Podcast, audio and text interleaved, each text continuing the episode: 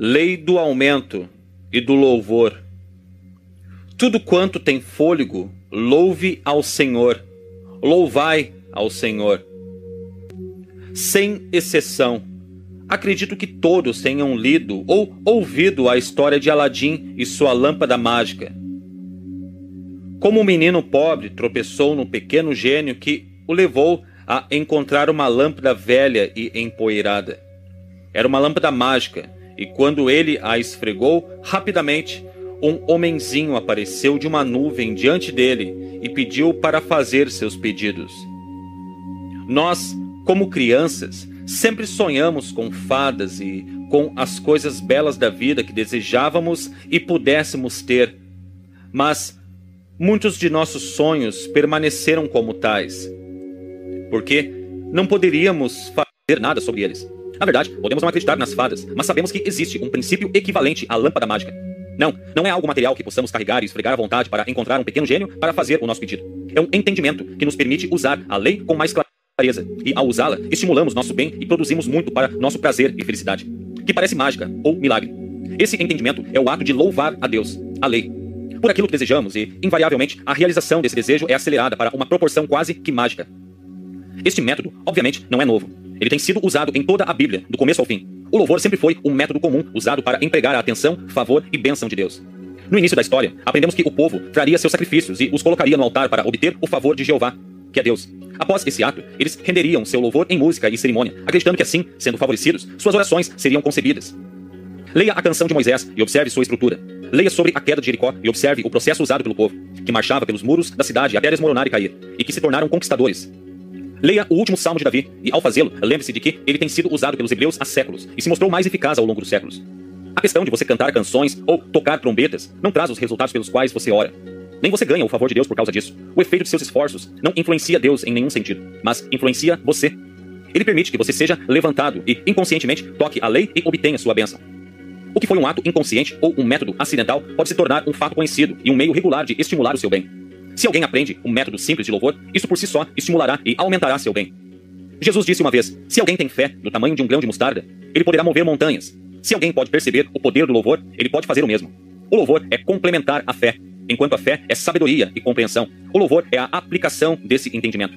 A fé é a caldeira que contém uma substância de poder, enquanto o elogio é o combustível que gera esse poder em uma força ativa. Se você precisa vigiar constantemente sua caldeira e cuidar especialmente do combustível que a carrega, a fim de tirar o máximo proveito dela, o combustível é uma parte muito importante do maquinário. De igual modo, a fé sem louvor é apenas uma caldeira fria, uma massa inerte de maquinaria. Pode ser bom olhar ou falar sobre, mas sem valor a mais do que isso até que seja posto em movimento e produza. O louvor é um estimulante da mente. Isso estimula a oração. Ele magnetiza todo o bem ao seu redor, transforma esse bem em substância visível e utilizável. Uma mulher estava chorando amargamente e orando em lágrimas a Deus por sua libertação. O mestre a ouviu, calou-a e perguntou: O seu Deus é um Deus de lágrimas, de tristeza, angústia e dor? Ah, não. Deus é um doador de alegria e paz e felicidade e amor. Você quer paz e alegria? Mas você ora ao seu pai com lágrimas. Se você quer preto, você pede branco? Se você pedir um peixe, você espera uma serpente? Se você pedir pão, você irá esperar por uma pedra? Você só pode obter o que espera, pois a lei imutável está sempre trabalhando para supri-lo. A oração não deve ser suplicada ou implorada. Isso gera um estado de tristeza. Deve ser o de reivindicar, declarar, decretar, louvar e agradecer a ação de graças. O louvor é uma avenida de oração pela qual a lei do Espírito se expressa. O louvor é uma estrada larga, enquanto todas as outras formas estão apenas alimentando artérias. Através dessa lei inerente, quando o homem louva, ele avança para cima, para Deus. Ele eleva sua consciência para um reino mais elevado e se torna um canal maior para receber o bem que está sempre esperando para chegar a ele. O louvor abre uma porta em sua mente que lhe permite aproximar-se de Deus e estar em sintonia com as forças divinas dentro e sobre ele. O louvor é o caminho mais curto para completar qualquer demonstração e a maneira mais rápida de desfrutar de uma oração eficaz. O louvor expande e abre a mente para focar no Altíssimo e subir, enquanto o seu oposto traz somente condenação e restrições. Toda a criação responde ao louvor e fica feliz. Você pode ter notado algum treinador, após cada apresentação e trabalho, ele dá ao seu grupo um tapinha satisfeito ou os recompensa com alguma comida que eles gostam em especial. A pessoa que faz algo assim é muito sábia em usar a lei para gerar o melhor trabalho de seus cargos e assim dar o melhor desempenho. Você já deve ter percebido como as crianças brilham de alegria e felicidade quando recebem elogios e recompensas. Aqueles que têm problemas com seus servos ou ajudantes podem aprender muito usando esse método e encontrarão uma grande diferença na qualidade e na quantidade de trabalho produzido. Tenho certeza que em algum momento você deve ter experimentado esta forma de trabalhar a lei.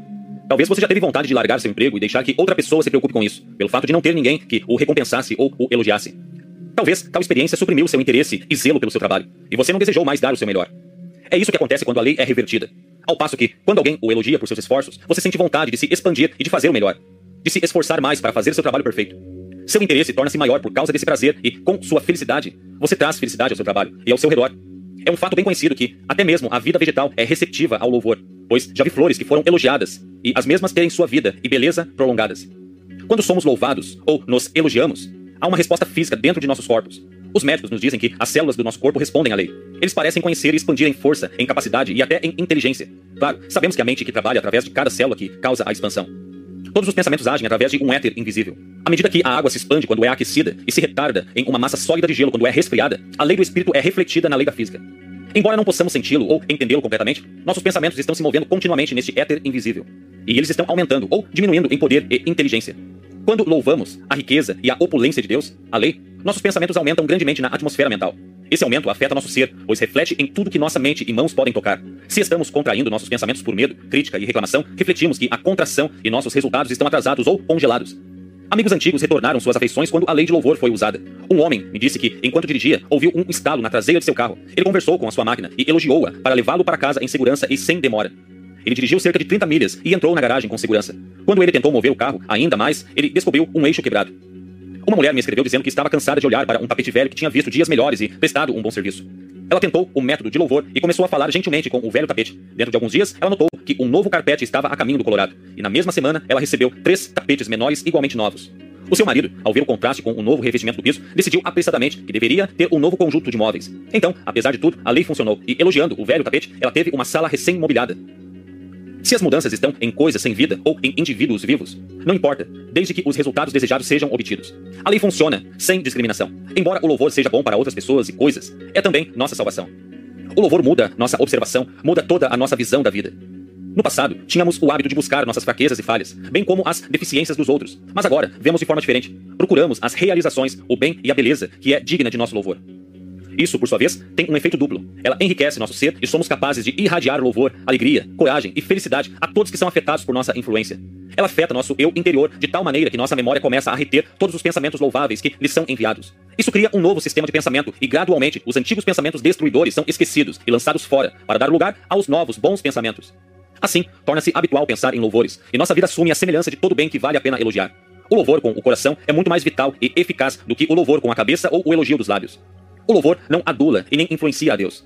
Como acontece com alguns humanos que são transformados por elogios e aplausos superficiais. Louvor não direciona a Deus. É destinado apenas para direcionar o homem e é uma ajuda para capacitar o homem a levantar-se para ficar em sintonia com a lei ou Deus. Levante seu estado de consciência para que ele possa se tornar mais receptivo ao bem sobre ele e elevá-lo acima da falta dele. O louvor aumenta a vibração do homem, acelera sua atividade, estimula sua fé e contata um reino mais elevado de pensamento. Nós copiamos dos israelitas uma prática que é feita anualmente.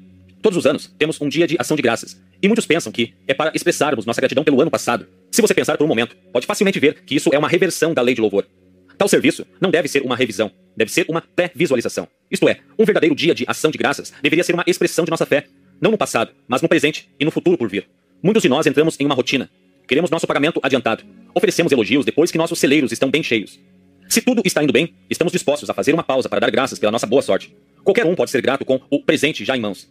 Se as condições são ruins, a nossa colheita é magra ou o problema nos aflige. Somos capazes de esquecer de louvar e atacamos nossos fracassos e frequentemente culpamos a Deus por sua suposta negligência. Quando se pode cantar louvores diante da adversidade, a adversidade logo desaparecerá. Isso não é uma promessa, isso é uma lei. Aprenda a render louvor, a ser grato pelo bem em mãos e você terá encontrado a lâmpada mágica do Espírito. Essa atitude mental não apenas traz nossos desejos, mas também gera nossa confiança, fortalece nossa fé, fortalece as coisas que estão por vir. Assim, para poder louvar quando as coisas aparecem, o escuro invariavelmente forçará a luz do sol. Nosso grau de fé na lei e em Deus é medido antes de recebermos, não depois. E esse grau de fé que determina o que seremos capazes de receber, isto é o que Jesus sabia quando ele disse: O que quer que desejeis quando orardes, acredite que já o recebestes e recebereis. Louvor é essa crença em ação. E essa ação está no tempo presente, está no agora, Amostras de suas obras nos mostram como ele, Jesus, abordou seus problemas.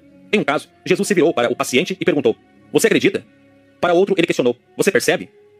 Em um de seus mais difíceis testes, o de ir ao túmulo onde seu amado amigo Lázaro estava morto, nós vemos que sua abordagem não foi diferente. Ele se afastou dos incrédulos e zombadores, e suas primeiras palavras de oração foram: Pai, agradeço a ti que me ouviste. Por que alguém seria grato em um momento como aquele? Mas o mestre sabia que ele era grato pela resposta à sua oração, que Lázaro seria restaurado à vida novamente. Diretamente, ele gritou em voz alta: Lázaro, sai para fora. E segundo o que está escrito, Lázaro se mexeu e retornou à vida novamente. Em outra ocasião, dez leprosos chamaram um mestre pedindo para serem curados. Ele os orientou a irem mostrar-se limpos de sua lepra aos sacerdotes. Mais tarde, um dos homens voltou e expressou sua gratidão a Jesus por ter sido purificado. Jesus virou-se para ele e perguntou: Não foram dez limpos? Mas onde estão os nove? Para esse que usou a lei e agradeceu a Jesus, o mestre disse: Levanta-te, vai, a tua fé te salvou. Um em cada dez mostrou sua disposição de voltar com um coração agradecido. Ele recebeu uma cura permanente. Um dos primeiros requisitos da lei é que mantemos sempre uma atitude de louvor e agradecimento. Se esperamos receber do bem que é derramado por Deus, devemos nos manter receptivos. E o louvor é um dos meios mais simples conhecidos para conseguir isso. Seja sempre grato, não importa o quão pequeno seja o que tem para agradecer. Fazendo isso, muito mais virá até você. Precisamos manter nossos pensamentos elevados sempre, e o louvor é um meio que fará isso. Se houver alguma ingratidão à espreita em sua mente e coração, comece imediatamente a aprender o Salmo de Davi. Louvado seja o Senhor, a lei. Quando sintonizamos nossos pensamentos à lei de Deus, essa lei nos serve em proporção.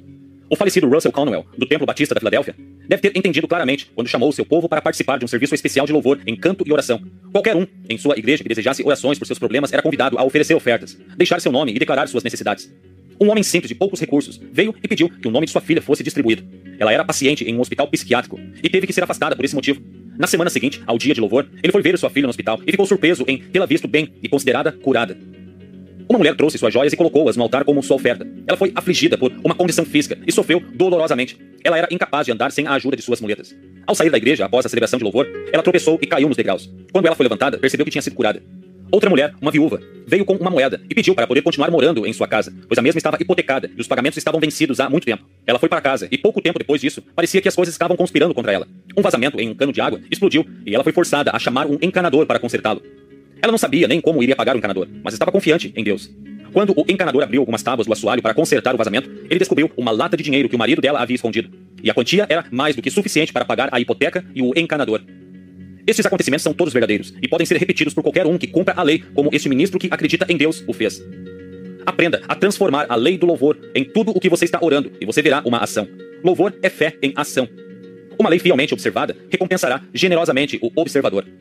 A lei do louvor elevará você da doença à saúde. Isso te elevará da ignorância para a inteligência, da pobreza para a riqueza, da fraqueza para a força, do medo para a coragem. De fato, a lei do louvor irá promovê-lo em todas as coisas e de todas as maneiras. Comece a usar a lei agora. Talvez você diga: Eu não tenho muito para começar a agradecer e louvar. Bem, nem Jesus tinha muitos pães e peixes quando havia cerca de 5 mil almas famintas para alimentar. Ele tinha apenas cinco pães e alguns peixes. Mas ele fez algo com o pouco que tinha. Ele começou a ação elogiando e agradecendo o pouco que tinha à mão e depois distribuiu-os. Bem, o resto da história você conhece. E o mestre disse que o que ele fez, nós também poderíamos fazer. Não há exceções com a lei. Como pode ser feito? Quando você aprender a pegar o que você tem e construir sobre ele, não com desprezo e condenação, mas com louvor e gratidão, você está trabalhando a lei, e a lei dará o aumento. Louve e agradeça a vida. O bem está em toda a parte.